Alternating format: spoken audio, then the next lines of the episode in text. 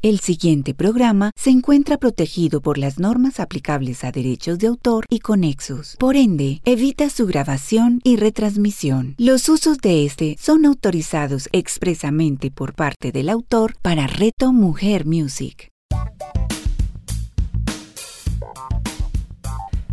La magia de un legado con Carlos López y Juan Sebastián Castillo. A continuación, en Reto Mujer Music.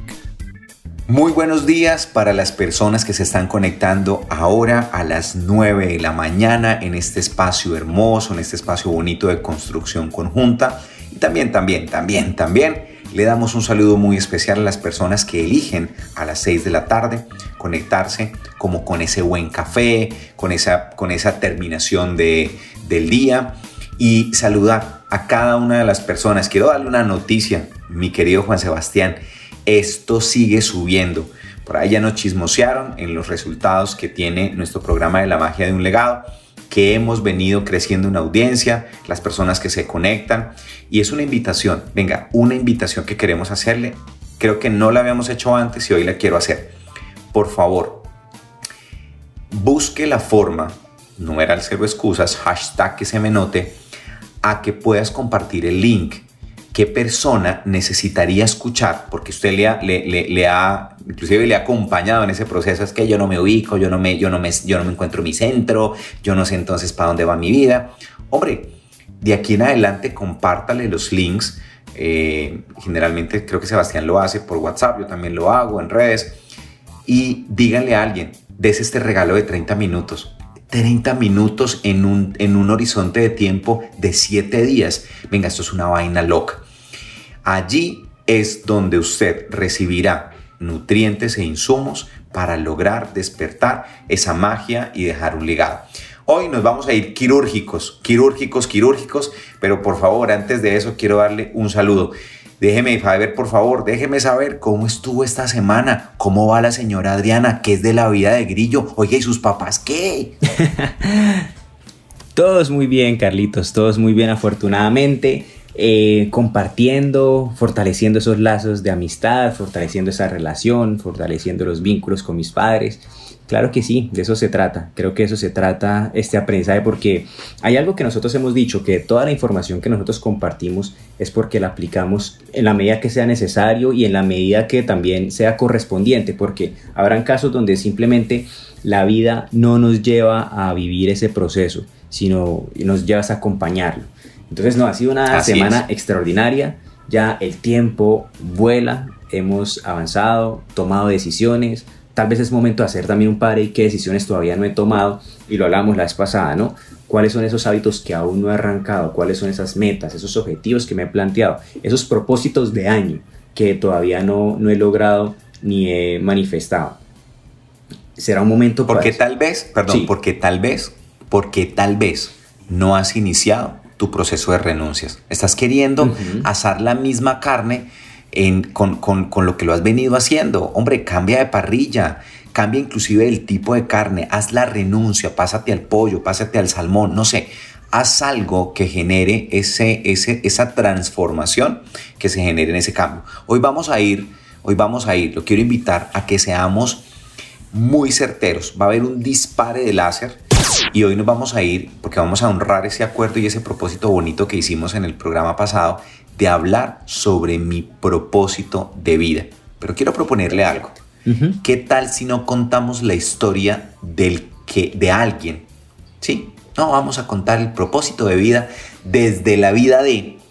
Lo quiero invitar a algo, porque no hacemos algo muy bonito, porque no contamos cómo usted y yo fuimos acompañados, porque esto no fue solo, fuimos acompañados, tuvimos personas que nos acompañaron en este proceso, porque a esas personas les debemos también el que nos hayan mostrado parte del camino, cómo nosotros, como Juan Sebastián y como Carlos Alberto, lograron reconectar con eso, con lo que vinimos a este plano, con el propósito de nuestra vida. ¿Le gustaría contar su historia? Uy, Carlitos, absolutamente. Creo que esa es la mejor carta de presentación que tenemos. Ahí es donde mostramos nuestra maestría de vida y ahí es donde nos volvemos autoridad en esto que estamos hablando.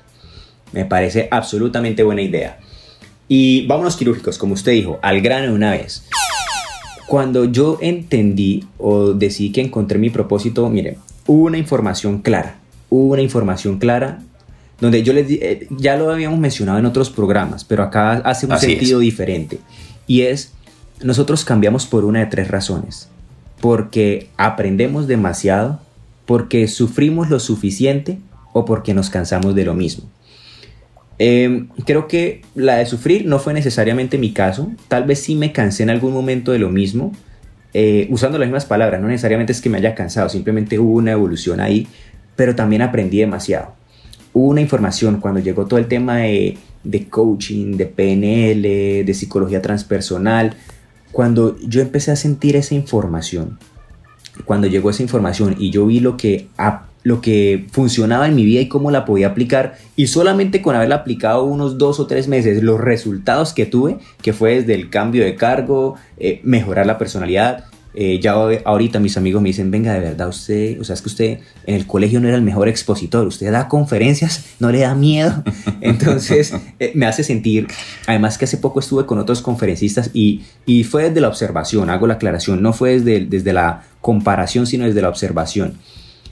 Veía como otros profesionales que se expresaban muy bien, eh, sí, daban su mensaje, pero afortunadamente y porque me lo manifestaron tuvo más acogida mi discurso. Y, es ver eso, Carlitos, es ver cómo antes yo no era ni siquiera capaz de expresarme o me atacaba el pánico, pues la ansiedad, los nervios. Y cómo ahorita eh, la verdad es que con la gente regular, me refiero regular a que no se dedica a esto, estoy en un nivel bastante por encima de eso. Y los que se dedican a esto, pues estoy ahí todavía aprendiéndoles, pero pues desarrollando mucho eso. Pero entonces ¿qué vino? Un llamado, o sea, vino la información, yo vi la luz a través de esta información. Vi la luz y dije, wow, por aquí es el camino. Ahí sentí que era el llamado. Y hubo dos momentos mientras, cuando nos encontrábamos como, como compañeros de trabajo, hubo, y me refiero a una conversación de que alcancé a ver de, de un coach muy conocido, que él decía que lo estaban entrevistando, Carlito, lo estaban entrevistando, y esto les va a ayudar mucho a los que quieren encontrar su propósito lo estaban entrevistando y una de las periodistas dijo, ah, es que a mí, eh, yo, yo no gano lo suficiente. Y él, él, y él decía, ven, ¿cómo así que, que, no ganas lo suficiente?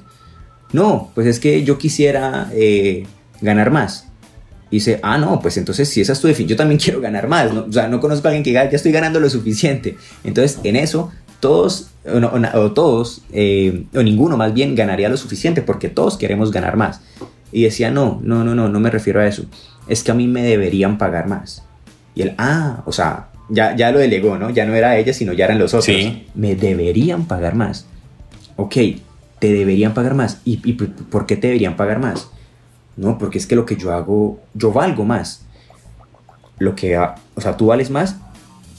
¿Tienes alguna oferta o algún otro trabajo? ¿O cómo sabes que vales más? Y hablamos de valor en el mercado, no de los valores que tenemos como personas. Y ella, no, no tengo ningún valor, pues es que lo que yo hago es muy importante. Ok, listo, déjame hacerte acá una pregunta. ¿Es importante para quién? Pues para mucha gente, decía ella. Ok, pero esa gente está dispuesta a pagar. Y ella, no, no, pues no, no estoy... Y él, mira, es así de sencillo. Si no estás, si crees que vales más, renuncia y vete y lo buscas. Y si no, quédate muy agradecida donde estás porque si tú dices que no tienes más oferta, entonces te están pagando más de lo que vales. Quédate muy agradecida. Él dice que como empleados, eh, el resentimiento de los empleados no hay, o sea, no, no debe ser posible. ¿Por qué? Porque si yo valgo más, ella decía, no, es que no sé si renuncie y encuentre otro trabajo. Ok, entonces acá te están pagando más de lo suficiente. Si tú crees que vales más, ve y búscalo. Y si no, quédate muy agradecida porque aquí están apostando por ti lo que nadie más o lo que en otros aspectos no están, no están apostando. Eso me hizo también, después de haber encontrado la luz, la información por la que yo quería o la que sentí que hizo un eco y resonó mucho en mi corazón, eso, en ese momento, Carlitos, dos momentos. Uno, creo que en algún momento me llamaron a una entrevista que querían, pues mi perfil les funcionaba. Fui a esa entrevista y no, la verdad no me gustó lo que, lo que iba a ejecutar allá.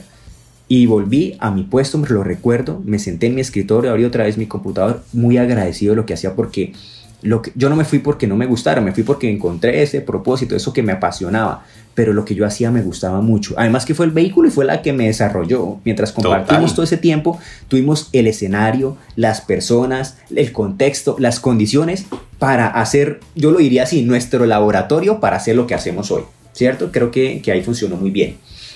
Y en ese momento, eh, entonces llegué muy agradecido y dije, listo, no, gracias, así, no, no puedo quejarme. A veces uno cae en la queja y cae en que no es justo de algunas cosas. Y ahí volví Ah, sí y dije, es. no, soy agradecido, o sea, de verdad, acá están apostando por mí, aunque en el otro lado el ingreso era mayor, no, no, no me gustaba y era un nivel de estrés, o sea, no era el nivel de estrés que yo quería manejar. Y dije, listo.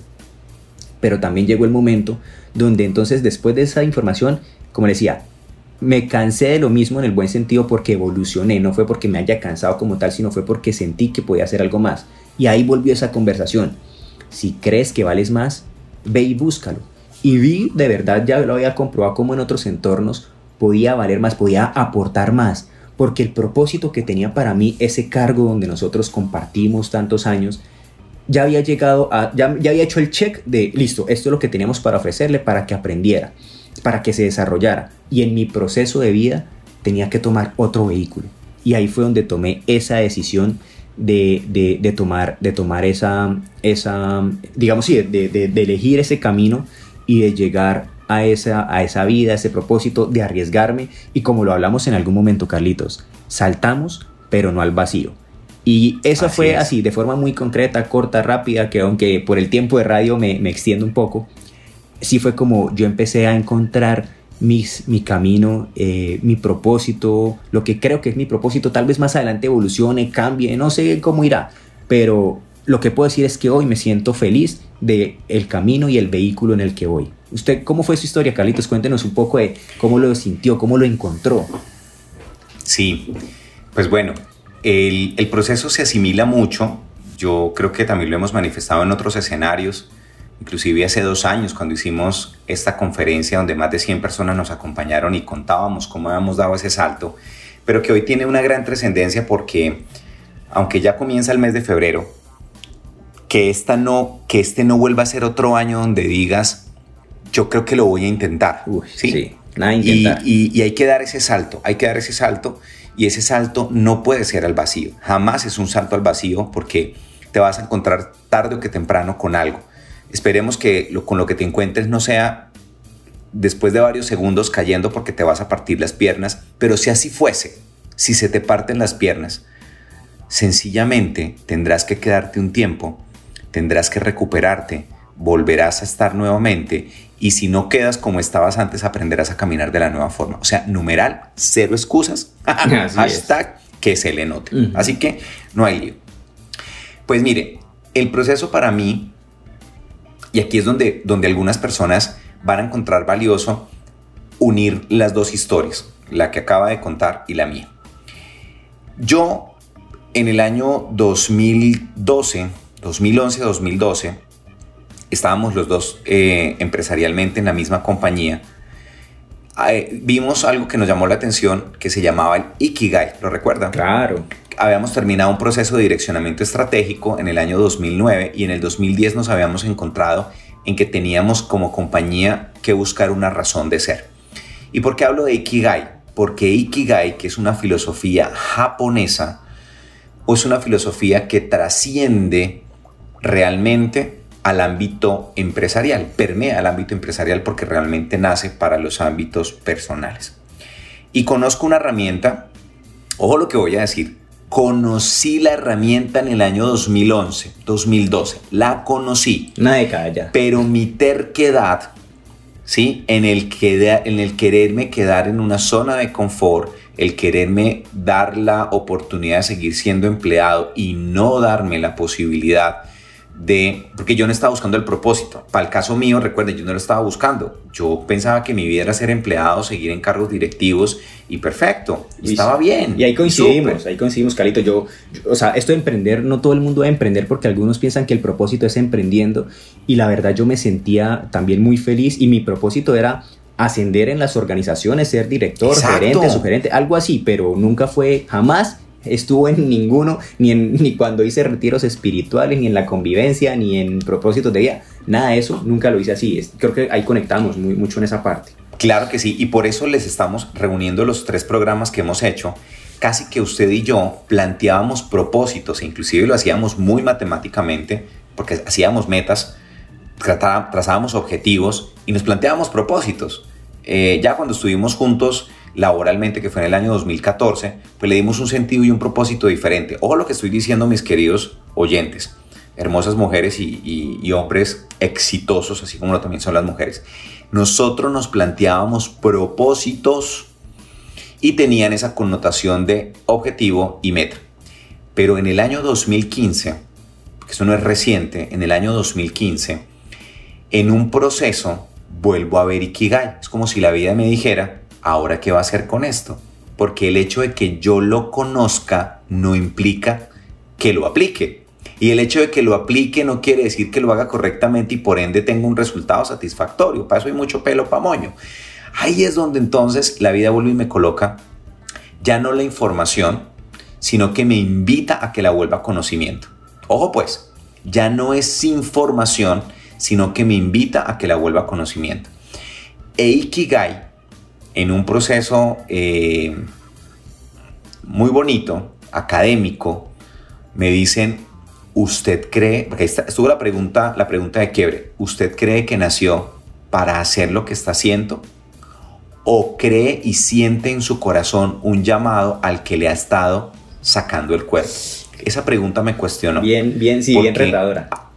Bien retadora porque aunque yo era feliz, o lo que voy a decir, sentía alegría en lo que hacía, alegría en términos de emoción, no estaba completa, totalmente feliz. O sea, no estaba en felicidad. Uy, con esa pregunta me dijo, si quieres saber si lo que realmente estás haciendo es tu razón de ser, pásalo por cuatro filtros. Y me sale Ikigai. Y yo decía, pero pues ya lo vi, eso pues es chévere. Pero cuando me sientan y me hacen la primera, aquí fueron muchas preguntas, Juan Sebastián, fueron muchas preguntas donde utilizaron mentoring y utilizaron coaching. ¿Por qué hablo de mentoring? Porque el que me lo estaba, el que me estaba acompañando el proceso, me estaba hablando desde su experiencia de vida. O sea, estaba haciendo mentoring, pero me estaba haciendo coaching porque me estaba retando a hacerme cuatro preguntas. Sí. La primera de ellas es la siguiente. Y por favor, para que, eh, como hoy estamos dando esas herramientas, Ikigai, que es muy lindo, pero lo vamos a tratar de resumir muy sencillo. La primera pregunta es, Carlos, ¿qué es lo que usted hace extraordinario? Uy, y no es fácil, o sea, uno, uno piensa que uno puede anotar varias cosas y ahí es donde la gente le dice a uno, tal vez lo que estás haciendo es bueno, tal vez lo que estás haciendo es excelente, pero mi pregunta fue diferente. ¿Qué haces extraordinario? Sí. Por eso, mis queridos radioescuchas, hoy en el tercer programa estamos cogiendo elementos de, del programa, el primero que hicimos el 20 de enero y del que hicimos la semana pasada. La siguiente pregunta, después de que logré medio, medio estructurar algo de lo que hacía extraordinario, me di el permiso de decir, yo siento que me encanta, o sea, me encanta, me dijo, no, no, no, no, espera, no te estoy diciendo que me, qué es lo que te encanta, qué es lo que haces extraordinario. Y ahí recurrí a una frase de nuestro querido ex jefe, donde me decía, oiga, usted tiene un talento para hablar en público usted esa vaina le va bien. O sea, usted es un encantador de serpientes, tiene como la varita para esa vaina. Entonces coloque ahí, hablar en público. Luego la siguiente pregunta sí fue, esa, la que usted acaba de plantear, ¿qué es lo que le encanta hacer? Y yo dije, pues no es muy parecido. Si yo hago de manera extraordinaria hablar en público, a mí esa vaina me encanta. Me encanta desde que yo era chiquito porque yo fui acólito. Yo cuando era muy niño fui acólito en el colegio eh, me gustaba pasar a, exponer con cierto miedo y en la universidad mucho más e inclusive fui maestro de ceremonia de algunas actividades en la universidad y me encantaba hacerlo. Y en ese momento me generan una afirmación. Me dicen que cuando lo que hago con la forma extraordinaria de desarrollarlo y me encanta hacerlo, aparece una primera palabra y es esa es tu pasión.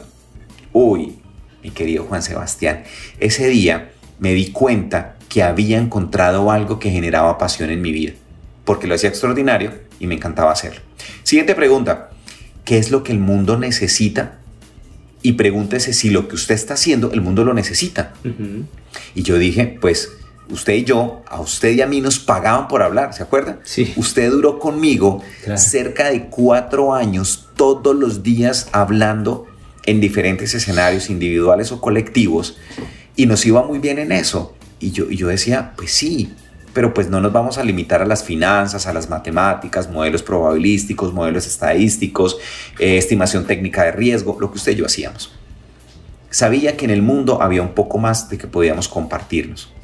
Y ahí es donde me botan la siguiente bomba. Carlos, si a usted le encanta hacerlo y el mundo lo necesita, usted acaba de encontrar su misión. Ya tenía dos palabras, Juan Sebastián. Sabía qué me generaba pasión y sabía qué era mi misión. Y me sentía feliz por eso. Ojo, me sentía feliz por eso. Ya sentía felicidad. Ya había algo que se estaba gestando como propósito. Luego me dicen, oiga, ¿y a usted le pagan por eso? Y la respuesta era muy sencilla, pues oiga, sí, me están pagando por eso. Y fue cuando por esa época, en el 2014, a usted y a mí nos comenzaron a generar esos ingresos adicionales en horario no laboral en el que nos bueno, en, el caso suyo era mucho más no mucho más no en el caso suyo era no laboral y en el mío sí era laboral porque había un acuerdo comercial con la compañía con la que estábamos y comenzamos y que nos comenzaron a pagar por hablar pero en temas de liderazgo en temas de motivación en temas de mostrar lo que éramos como seres humanos. Y me hicieron entonces la siguiente salvedad si a usted lo que hace lo hace extraordinario, mi querido Carlitos, y le pagan por eso, usted acaba de encontrar una profesión. Una profesión porque hay una remuneración. Sí. Y yo, wow, o sea que mi profesión no fue ser ingeniero financiero. No, haber estudiado una especialización en el Rosario. No, haber terminado otra especialización en la Universidad de La No. A veces necesitas es contar tu historia de vida. Y allí hay gente muy profesional sin haber pasado por una universidad. Qué bonito aprendizaje. Y me votan la última. Charlie, ¿y usted sabe que cuando el mundo lo necesita y te lo pagan, ahí hay una vocación? Y ahí fue cuando entendí que me habían entregado cuatro herramientas valiosas. Tenía una pasión, una misión, una profesión y una vocación. Y ese día recuerdo mucho que dije, en mi corazón tengo como propósito dedicarme a ser facilitador de procesos. Y coloqué una palabra que hoy la disfruto, Sé que hay, hay gente con, o sea, no es coach, pero creo que usted y yo disfrutamos más hablar de mentores, ¿cierto? Sí. Creo que la palabra coach lo somos. Hemos tenido eh, por ahí está certificaciones como coach. Ahí está el cartón. El cartón está. Y es una muy bonita herramienta, pero yo me identifico mucho más con el tema de mentor. Ahí, Juan Sebastián, me dijeron, venga, pere antico, lo que pasa es que usted acaba de encontrar cuatro palabras pero necesito que conecte con cuatro verbos. Y ahí fue, en ese año 2015, 2015 eh, perdón, donde usted se dio cuenta que pasé a poner en acción, tal vez de manera un poco inconsciente, esos cuatro verbos. Cuando hablamos de pasión, es que es en mi corazón, es, eso, es, eso es adentro, es esa emoción, esa energía, Juan Sebastián, que me lleva al primer verbo que es ser, ser. Soy en mi corazón, soy en mi corazón, hay algo que me mueve internamente. El segundo verbo está con la misión y tiene que ver con contribuir o contribución. Es mi valor, es mi aporte, es eso que le estoy dejando al otro. Hay una frase que me gustó mucho que usted dice y es yo no soy, yo no soy mis títulos. ¿Sí o no? Yo no soy mis títulos. Exacto. Yo soy, yo soy realmente lo que dejo en una conversación o, o la experiencia que dejo en el otro cuando usted tiene experiencia de mí. Ahí hay una contribución, un valor y un aporte. Viene el tercer verbo que tiene que ver con la profesión y es el hacer. Es pasar a tomar acción, es generar un reconocimiento, es decir, yo estoy acá para hacer cosas. Ojo, recupero acá las palabras. Pasión, verbo ser, misión, verbo contribuir, profesión, verbo hacer, y me queda el último, que se fue para mí la estocada, fue el empujón. Fue cuando Sebastián dijo, yo renuncié, voy a renunciar, Carlos, y yo dije, ¿cómo así este chino va a renunciar primero que yo, no puede ser. Y ahí, ahí, ahí, en esa conversación que usted y yo tuvimos un día, encontré el cuarto verbo que me encanta y se llama servir. Es mi dar y mi recibir. Y va con la vocación. Ahí es donde encontré mi vocación de servicio. Así que esa es mi historia. Escúchame, así como lo dijo Sebastián hace unos minutos atrás que me haya extendido, pero es la forma en la que encontré mi propósito. Ese fue el vehículo. Si ustedes me preguntan, ¿usted cómo lo hizo? Hombre, yo no encontré nada. Reconecté. Alguien me hizo cuatro preguntas. ¿Qué es lo extraordinario? ¿Qué es lo que te apasiona? El mundo lo necesita. ¿Van a pagar por eso? Ahora tu responsabilidad es que seas con pasión, contribuyas con misión, hagas con tu profesión y sirvas con una vocación de servicio. Y allí adentro aparece entonces la palabra Ikigai, que significa mi razón de ser. ¿Cómo la vio? No, Carlitos, poderosa, poderosa, poderosa. Y creo que sí, en 10 minutos, 9 minutos más o menos, creo que lo resumió bien porque eso es una certificación completa. Pero lo hizo muy bien y, nos dio un, o sea, nos dio una claridad, nos dio una claridad. Yo diría, iría ya porque este programa el tiempo vuela, yo iría cerrando con este aporte, Carlitos. Y es que si alguien está buscando su propósito, hay una etimología que me gusta mucho y por eso diría que, la, la, el que quien esté buscando su propósito, el verbo es recordar. Y recordar porque tiene que ver con, si buscamos la etimología de la palabra recordar, re, tiene que ver con volver y cordar Así es. con cordis, con corazón, cardio, corazón. Así que la palabra recordar es volver al corazón. Si nosotros volvemos al corazón y buscamos aquello que nos apasiona, aquello en lo que somos autoridad, lo que se nos da casi que de forma natural o porque en mi caso no se me da de forma natural, como usted decía, tenía la habilidad de hablar y bueno, con nervios y todo, pero le gustaba. No, yo lo evitaba al máximo. Sin embargo, Carlitos, sí era algo que admiraba mucho. Era algo que admiraba mucho y, y, el darme cuenta de que era algo que yo decía, no soy para eso, no sirvo para eso. Y el romper esa barrera, como decíamos, el, o sea, está todo lo que queremos de la vida, está al otro lado del miedo. Es verdad, cuando rompí ese miedo, y vi que lo podía hacer y vi que le gustaba a la gente y vi, bueno, al principio no le gustaba mucho, no mentira, no sé si no le gustaba, pero tal vez no era el mejor, pero el ir en ese camino y el saber que me expuse a eso, porque claro, no voy a decir que la primera vez fui el mejor, pero me expuse a eso, eh, realmente me conectó mucho con eso. Por eso es volver, es pasar por el corazón, es qué es lo que, cuál es esa intención que está ahí en nuestro corazón, que queremos que ocurra, que queremos que se empiece a manifestar. Y por eso cierro con estas dos preguntas y es lo que ya lo habíamos dicho en otro momento y es esas preguntas esenciales que le hacen a uno cuando va a salir del país, si uno se acerca al aeropuerto, el Dorado, en migración, le hacen dos de las preguntas más esenciales y es ¿para dónde vas y cuál es el propósito de tu viaje? Sentido y significado. ¿Hacia dónde voy? Sentido y significado. Eso, ¿cuál es el propósito? ¿Cuál es la causa? ¿Cuál es Simon Sinek diría, Simon Sinek, cuál es su porqué. ¿sí? Creo que se relaciona mucho con ese porqué y es eso, es recordar en dónde somos autoridad y qué es eso que nos apasiona. Entonces sería una muy buena pausa para hacer eh, el alto en el camino, reflexionar, mirar qué es lo que queremos hacer, hacernos esas preguntas y conectar con aquello en lo que nos queremos convertir, Calito. Voy a retomar con lo que usted está cerrando. La vida, la vida hoy. Hoy estás escuchando a estos dos compadres en propósito y la vida te va a hacer esas dos preguntas. ¿Para dónde va? ¿Y cuál es el propósito de su viaje? ¿Cuál es el propósito? Nunca le dicen a uno cuál es el objetivo. Sí, no. ¿Cuál es la meta de su viaje? ¿Cuál es el propósito?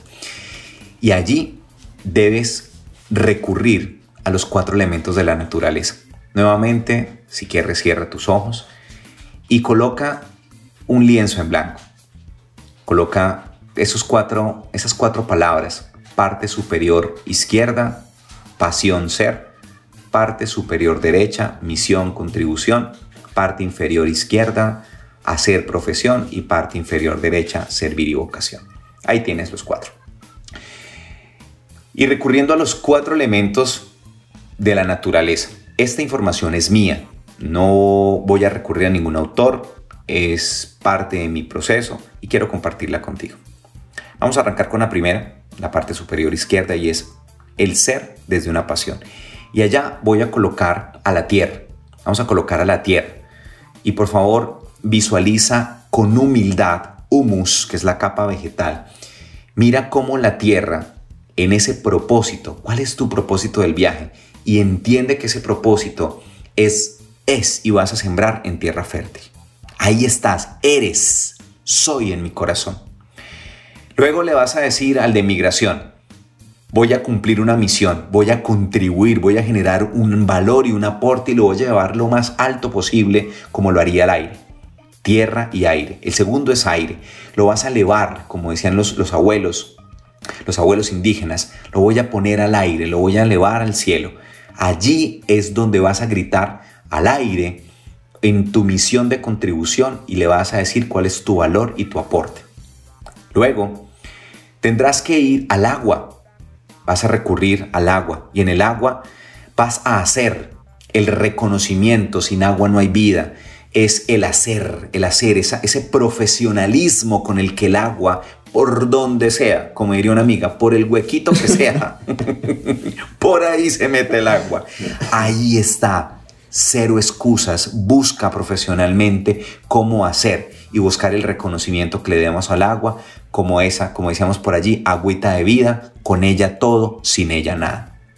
Y me queda solamente el último, enciende con el fuego, con el abuelo fuego, ese dar y recibir para que puedas realmente encender tu vocación de servicio. Ahí están los cuatro elementos.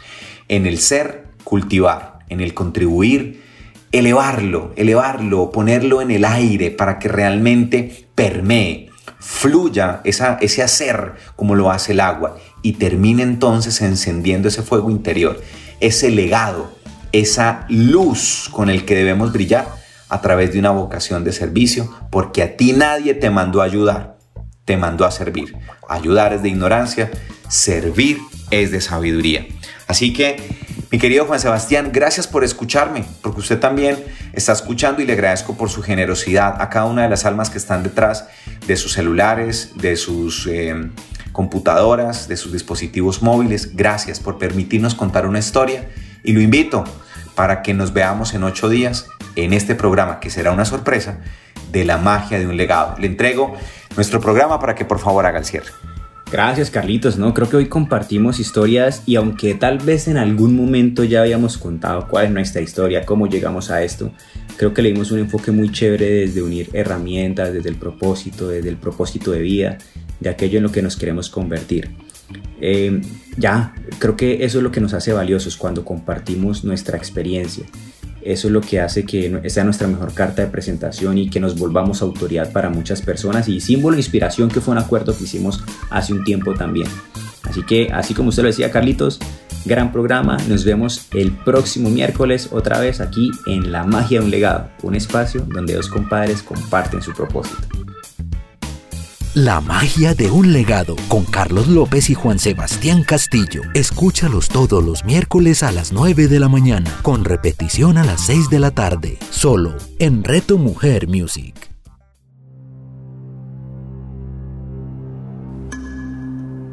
Hola, mi nombre es Jacqueline Zanabra Escobar.